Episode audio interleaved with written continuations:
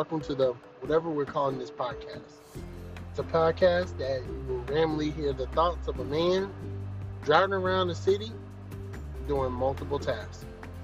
Sometimes it may be about the tasks that he's doing, other times it may be about the thoughts running through his head. Either way, I hope you enjoy it. Come along for the ride.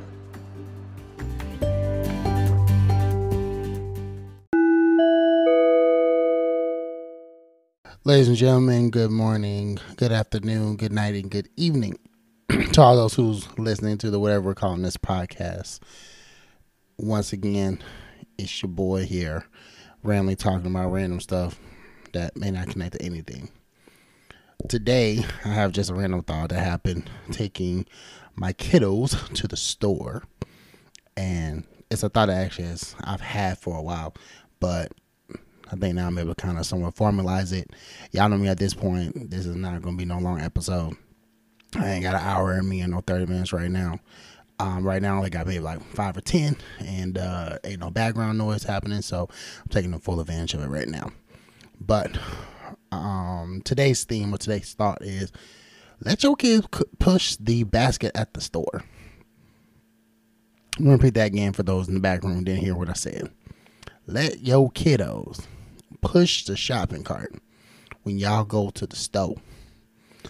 I know it's store, but the store just sounds better flowing off my tongue right now. Here's why. At the appropriate age, our children has watched us go into the store and watch us shop. Now they've seen us carry the basket. They may have seen us push the mini cart. They also may have seen us push the bigger cart. And depending on your size, your family, or the event that you are shopping for, they may see you rock the double cart. We all know the stores that has the bigger carts that allow for us to operate and flow. Now, being a twin dad, definitely know stores and even sub stores or stores in different locations in the city that I live that have the cars so they can sit side by side. Now, side note, I also know the stores that have the family restrooms to be able to take my children to one restroom and not feel like I'm abandoning one of them in the hallway. That's a different episode for another day. But it's very interesting at some point you may run into the case where your children wanting to mimic who you are and what they see done and also recognize things that are important to them. So past couple times been to the, the grocery store. One of my boys, he has specifically asked to push the cart in the store. Now, normal children or bulk of children that I've seen before, when you give them a choice of what they can do in the store, if they are asked to even be able to go to the store or not, they ask to either hold onto the side of the basket, to ride on the front of the basket, to be inside the cart, whether the main part, which is supposed to be illegal, but people do it anyway, including myself, or to sit in that part facing you. But other all the children that I have, he's the only one that really asks consistently to push the basket. Now it could be that he's trying to find a place or an item that is an area that no one else wants to do, and so it's the least um, restrictive or least uh, restrictive area or position asked for. Maybe he also want to be able to work on his walking game and what have you. But what I believe is that he, number one, sees that that is a powerful position because you are able to have a little bit of control in the midst of the store. The other thing I see is that that space that he has, it's also him mimicking what he's seen us do.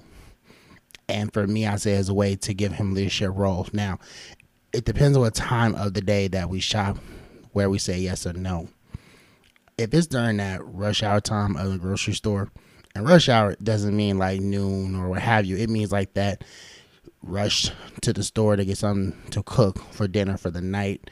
Really don't allow for them to push it too much. But this opportunity was early in the morning it'll be during that time that known people will say you have mall walkers walking around. You, you all you have is a lot of people who are vets in the game. Those individuals who are going to take a little bit longer to shop, or people who are just getting off work from the what you consider the graveyard shift or the overnight shift, and they are just wanting to get a couple things and go out. So there's a lot of space available.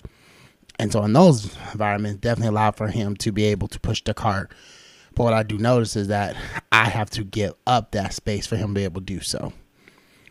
Now, some of you may be thinking in your family or in your situation, oh, I'm okay with having them face in front of me and I kind of put my hands on the outside and on the inside and get the wonderful Instagram posts of the hands position, what have you. Man, look, this kid, he's a boxer outer. This boy got hips. And so I recognize that it's not just allowing him to put his hands on top of mine and be able to model what I do, but it's also the opportunity of for me to move out of the position so he can fill that space that is there. Now, what that requires me to do then to find another place to be, whether it's fully off of the cart, whether it's going into a new position that I am uncomfortable with, which is to use my words to give direction, or even me finding myself being the person on the side, still being able to steer the cart while he's steering the cart. I know I might say something that's very so let me break it down to you.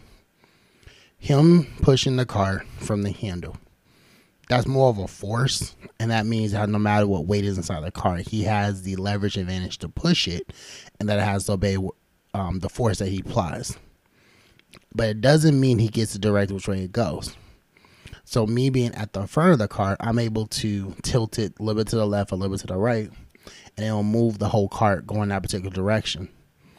This is actually the same effect that happens when you think about people who steer ships and you have the rudder or the rudder that controls the entire ship. That you turn a little bit to the left, a little bit to the right, then this massive thing, massive object is going to go that way. Which is similar to driving a vehicle where you can move this massive vehicle that or massive item that if you go at the right speed can be used for good or for or for evil. But the steering wheel that we have is able to control these four tires that are touching the ground that will direct which way it goes. And people buy vehicles if it has all wheel drive or four wheel drive or two wheel drive for different conditions that are facing. The point of the story is this allowing my child to push a shopping cart in a grocery store is building up his trust and his ability to do it is giving me an opportunity to begin to instill things inside of him on how to drive, but also how to lead and follow.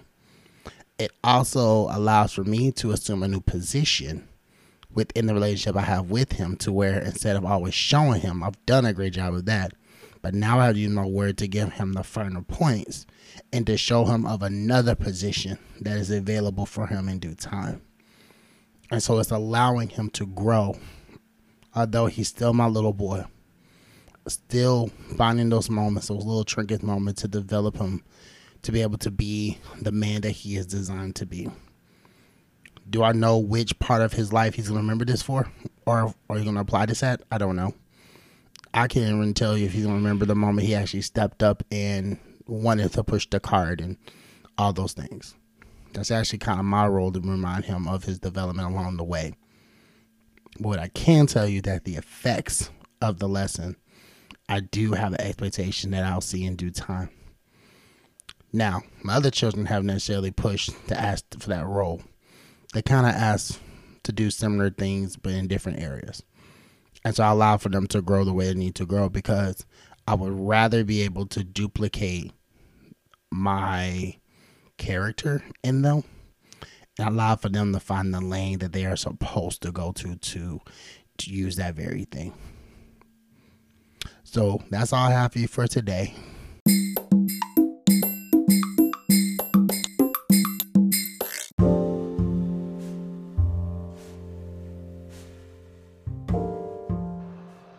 Think that'll do it for today. Thank you for listening to episodes of the whatever we're calling this podcast. Hope you enjoyed the listen. Don't we have any other call to action. Just hope you enjoyed it. So be good, be great, be lifted, be strong, be powerful, be the person God designed you to be. And I will talk to you later. Bye.